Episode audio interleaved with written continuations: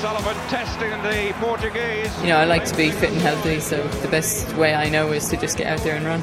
Running was an outlet for me to, I guess, feel good about myself and, and take out some of the angers that were going on in my life. Sonia O'Sullivan is going to take the world title back to Ireland. Before we get started into talking about the do's and don'ts of the final 40 days of marathon training, I want to tell you about a very special bonus episode you might like this week. You may or may not know this already, but Vinny Mulvey has been coaching Sonia and I for the past year or so. He is, of course, one of the top physical therapists in the country and has a CV the length of your arm in terms of his own elite running and his work with some of the top athletes in the world today. In the bonus episode, I head over to his clinic in Ashbourne to dig a bit deeper into the pitfalls of the last 40 days, the necessity of sports massage for all runners, nutrition, planning, and of course, we talk about how to keep the whole thing fun in the journey. The bonus pod is an exclusive for our members over on patreon.com forward slash Irishman Abroad. I'll be in Killarney this weekend performing my new stand up show, Yer Man, at the INEC on Friday night. Couple of tickets still available for that one. Do you want to meet me for a run, a long run on Sunday? You fancy 30k with me if you're up for it? Give me a buzz on the live line. It's 0044 7565 347 350. Speaking of which, let's get the goat on the line. Talk to Jar. Joe on 1850 715 815. 40 days out from the Dublin City Marathon. Yes. I don't know if this podcast induces panic in you when I say those numbers. 40 days to go, which can mean only one thing, Sonia. Everyone's getting a little bit nervous. There's a lot of pitfalls that you can fall for in these precious last few weeks. Sonia and I have been back and forth on the text trying to figure out what are the top ones. And the one that caught your eye straight away, Sonia, was trying new stuff. If we're to start the podcast with anything, what do you mean by that one? And why is that the biggest pitfall that people seem to stumble over? Well, I think as as the weeks count down and you know it, it really starts to be hitting single digits, uh, we we have a way to go for single Yeah. digits, I suppose. But uh, we'll be getting into the single month, I suppose, Yeah. soon to go. And um, you do start to wonder, you know, are you doing all the right things? Is there more you can be doing? And is there something you can change? And that's the thing is everybody wants to know if there's something they can change. But I think the best people they find what works and they stick to it. And you know, you can you can change after. I think you have to go a certain plan, you know, on the road that you're on.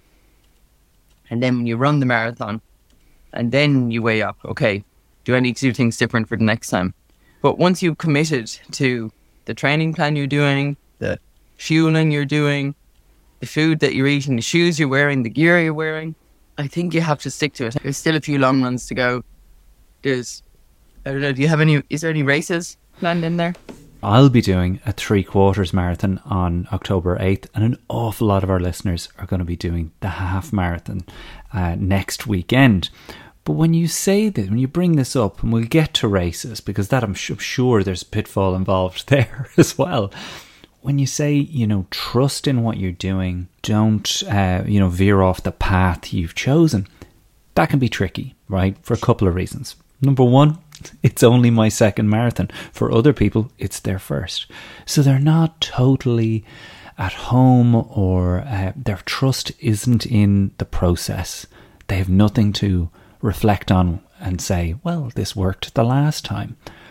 What do you say to those people and how do they invest their trust when they're not totally sure if they're doing it right in the first place?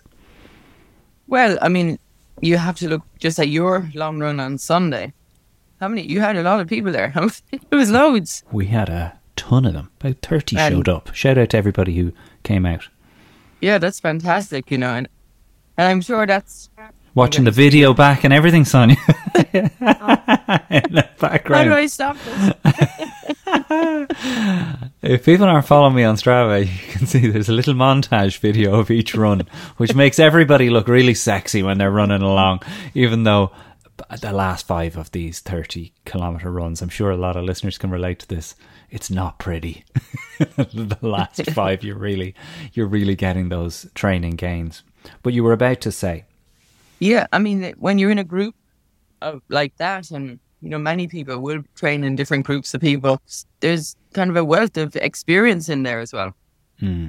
This is probably what we're discussing today: is the the wealth of experience that surrounds you when you go out for these runs. The people you talk to, the people who think they know everything, and they have it all sorted out, and they have it all sorted out for themselves. But that doesn't necessarily mean it's sorted out for you. mm-hmm. But so I think if you ask people questions, then you have to be in a mindset where you can weigh up what they tell you if you think that's something that will work for you or not. yeah, And if you know, you can't like take on board everything that everybody says because that's way too much. Um, because that that's the thing about the marathon and you know, training for it, fueling for it, it's different for everybody. Um, but there may be some little nuggets in there that someone might say to you. They might have some little trick that might work for you. You know, I don't know what it would be, but you know, just something they learned from the hmm. marathon. I mean, you must have learned something from your first marathon that you think, okay, I'm going to take this with me the next time, and I'm not going to fall into that pitfall again. 100%. What do you think was the biggest lesson that you learned in your hmm. first marathon? God. Great question, Sonia. I think it might be what you said sticking to the plan. I mean, you and Vinny really drilled me on this is our plan. This is it. There is no, there is a plan B if you pull a hamstring, or a plan C if the heavens open and there's a thunderstorm. But really, there is a plan A that you are going to stick to if everything is there. And um, to open our episode about the pitfalls of the final 40 days of marathon training, I think that this pers- first piece of advice you're giving is that, isn't it? That have one voice, have one plan, stick to it, and magpie what you can without deviating from that plan, right? Yeah, I mean, the only time you should really need extra input is if something goes wrong or there's something you're unsure of, and and you have to go and ask somebody, you know, if you know you have something sore, or you know if you're just not hmm. feeling right. It's probably if some problems or issues creep up that you need a solution to. So, but if things are going smoothly, then you don't have to go looking for problems. You can just keep going along and keep doing the same stuff over and over again and you know don't look too far ahead and always you know remind yourself of everything that's, that you've done This is our Pitfalls episode, and we've got so much more coming for you to enjoy throughout. But before we get to that, let's talk about what your week has been like, Sonia, over there. Obviously, the Diamond League final, uh, you were there to see this unfold. How was that? What was that event like? And is there a great sense of uh, schools out at the end of an event like that? yes there definitely is a sense of schools out i think a lot of athletes were hanging on for this one but you know and you wouldn't think about you wouldn't think it was like that looking at the results because the results were amazing i mean it was the best track meet of the year really um, based on you know two world records and so many people running uh, you know faster than they've run all year. Um, it's a bit of a catch twenty two to sometimes because you kind of think, well, if you're running your best, then you stop. There's no more races. Yeah. That you kind of need to take advantage of it, and that I think is traditionally how you know the Grand Prix final or Diamond League final would be. Would be you know athletes were just getting that last little bit out of themselves, and it was more about winning the race and picking up the you know the big prize at the end. You know you've put in so much effort over the season, You've got yourself to the final, and then it was time to cash in on the you know big prize money that was on offer. exactly. Yeah, and you, you, you was it wasn't diamond in your day. It was gold or something. Big gold bars you were walking away with, was it? There was a few different things. There was the Grand Prix final, then there was the Golden Four. Ah, yeah, that's the one. So that was the one with the gold bars.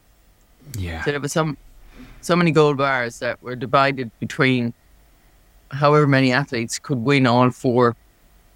Um, I think it was Brussels, Berlin, um, Zurich, and Oslo.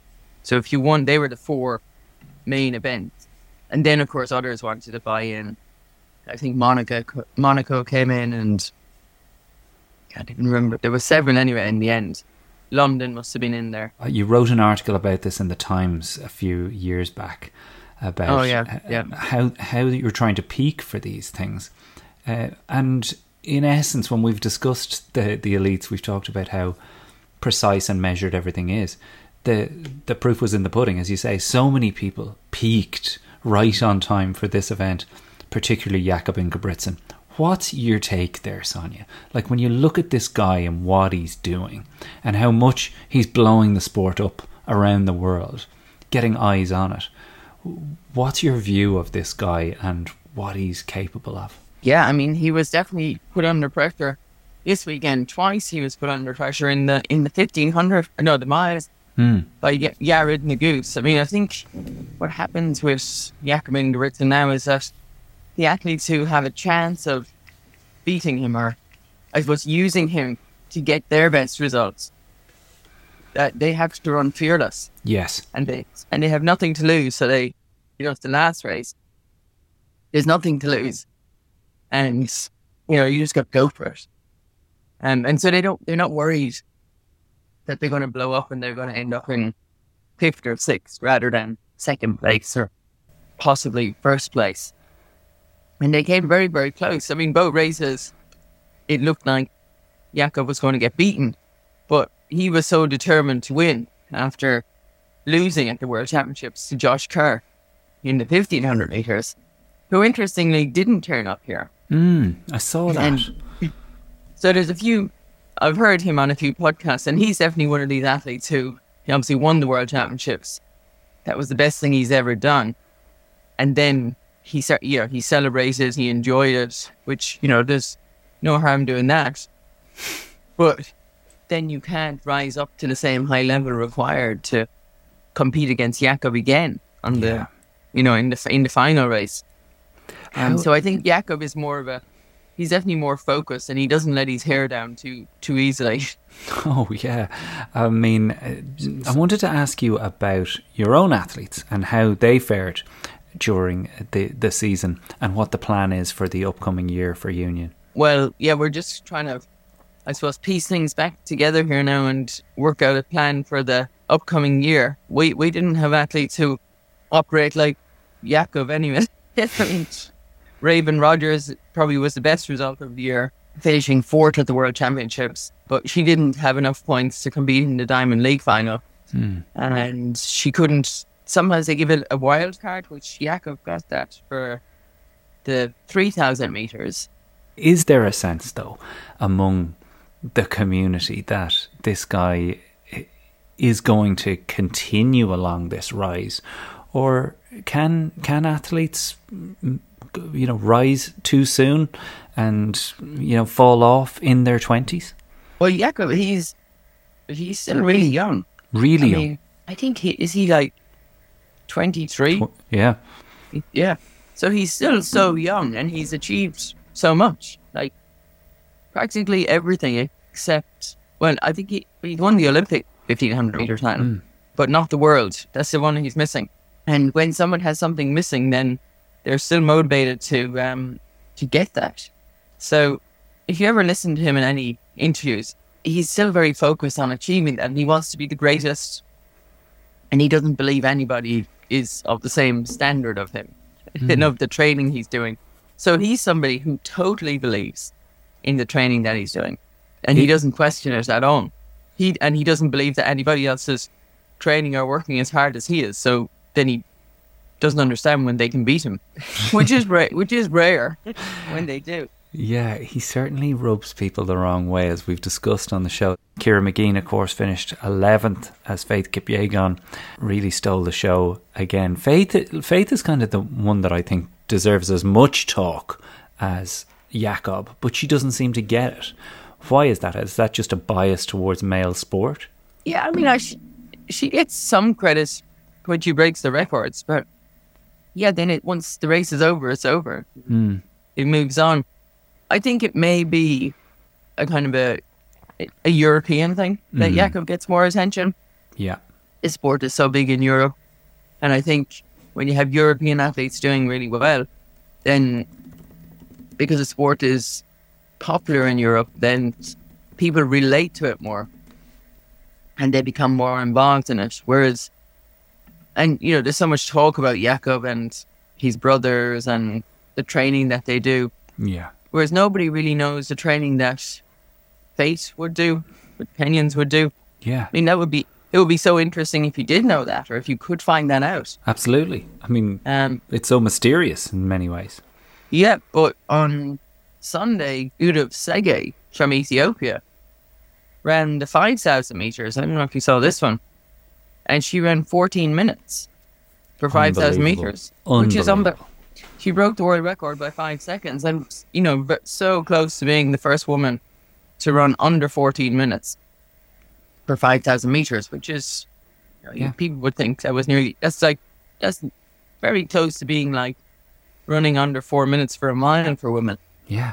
Okay, Incredible. And yet not carried on the front pages. I know.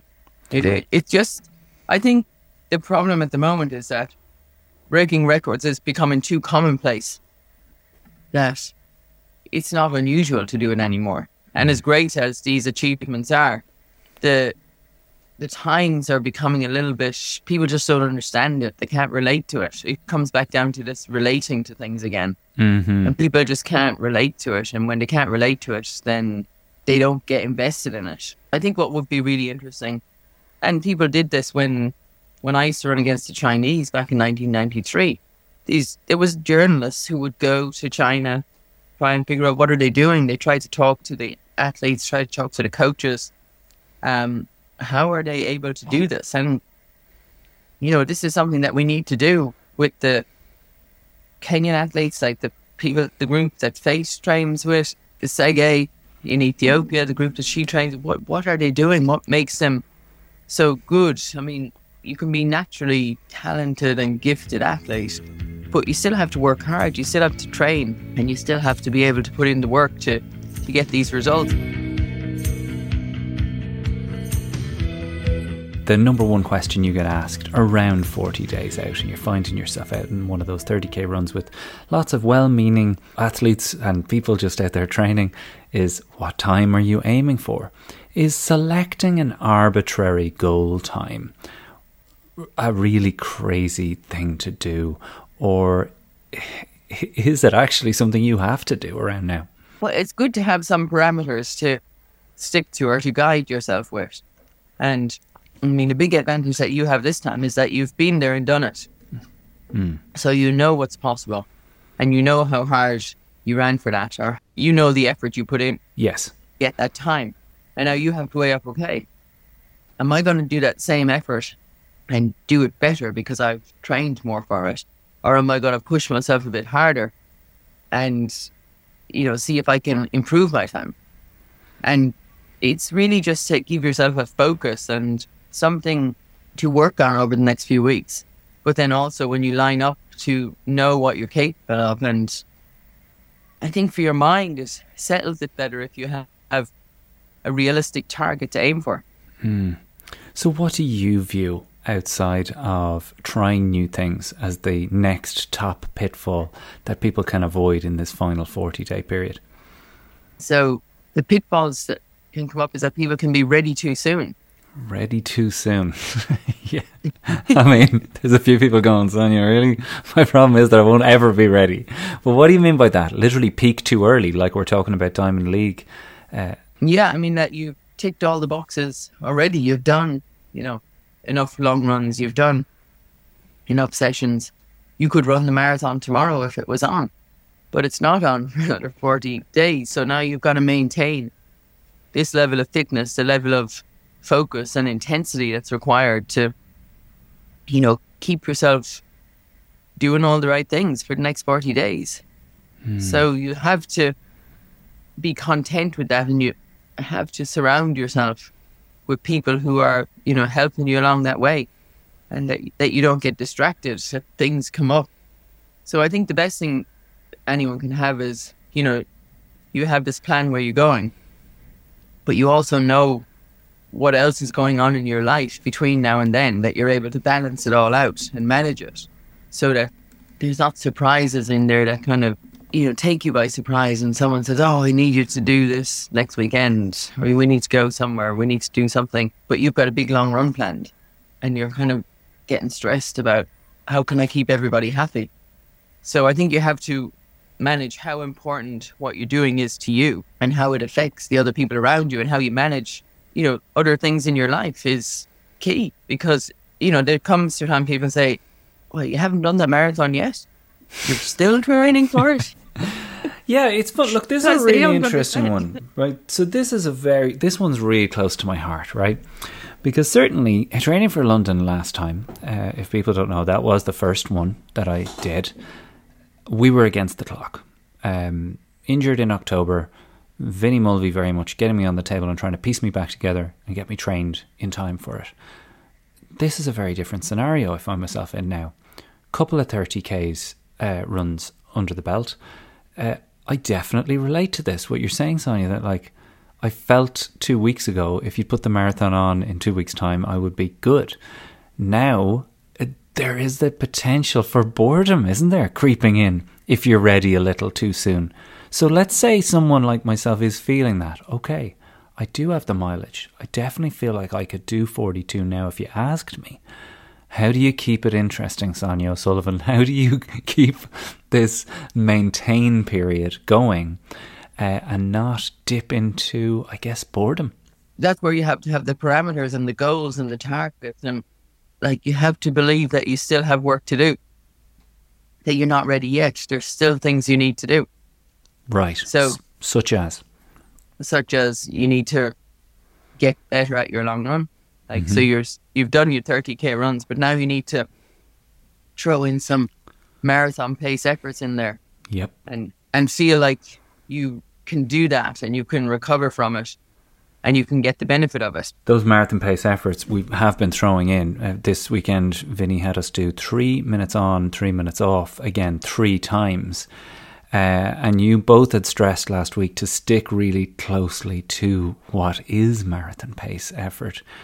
If somebody has, as I said, set an arbitrary goal, they've plucked it out of their air, they're they're really not sure what their marathon pace is yet. 40 days out, you kind of need to know what that marathon pace is, right? Uh, you definitely need to have a good idea of it. So, do you know what your marathon pace is right now? See, that, that definitely I made a hames of one of those reps because I did it in four, 430 kilometer pace. And I would say my marathon pace at the moment is closer to five minutes. Um, but I guess you've. How does a person figure this out? Like again, I do feel like a, even with all of your advice and all of Vinny's advice, I'm I'm still, and it probably leads to a pitfall question that's coming. I still get very in my head, and I know listeners can relate to this. The anxiety of, am I really going to try and run a marathon at five minute pace? That that question. I, sometimes I wake up in the middle of the night thinking it, Sonia. Uh, should your marathon pace scare you, or should you think, yeah, I think I could do that? No, you can't be scared. You can't sign up and be scared. you have to sign up thinking, no, I can do this. I think if anything, you set off at the marathon pace that you intend to go. So, like, if you're going five minute pace, and you're basically aiming for three and a half hours for the marathon. And, you know, if anything, you'd like to surprise yourself and maybe go a little bit faster Jesus. and break break three and a half hours. You know, that would be the way to go. But the only way you're going to do that is if you don't set off too fast. Now the problem, like you said, if you throw in a few efforts and they're going at four thirty pace, Mm-hmm. then the problem is that you can go that pace. When you can go that pace, and there's always the worry that you will go that pace too soon in the hmm. marathon Yeah. and that's where you get in trouble because it'll feel easy, and because and it's because you're getting fitter, and because hmm. you're getting fitter, you're more able to run faster but you have to believe that, yeah, I can run faster, but I don't need to run faster. Right. Yeah. And so when you're running these efforts in the park, I mean, there's there's a vast difference between running five minute pace and 430 pace per kilometer. Yeah, big time. That you should be looking at your watch and you should be slowing yourself down and saying, "Oh my God, this is so easy. I love it," and you feel like, okay, we've set off on this effort here, which is natural instinct to do. That you get yourself down to way faster than you should be going, and like straight away you should be pulling the reins in and pulling mm. yourself back, and you know getting to the point where you're really just changing the way that you're running, like the form that you're running in when you pick up the pace like that. You you just engaging your muscles differently, and you're probably bouncing off the road and feeling, oh, this is fantastic. I'm loving it.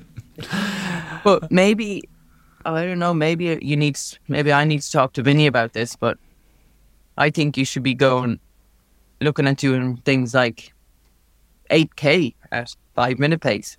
Hmm. Well, we'll have a full episode with Vinny this week, a bonus episode for our members over on patreon.com. Vinny Mulvey, of course, Vinny Mulvey vinnymulveyfitness.ie, as I've mentioned before. Absolutely brilliant coach, brilliant physical therapist who got me back on the road to complete the London City Marathon back in April. And yes, we will talk about that. Maybe I do need to be doing uh, eight kilometers at five minute pace. Maybe you do too.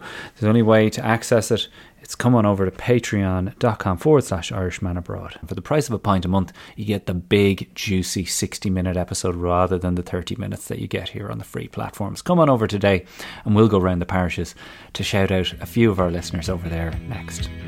one of the keys to like maintaining your brain mass is pushing past that comfortable zone physically, you know, exercise wise.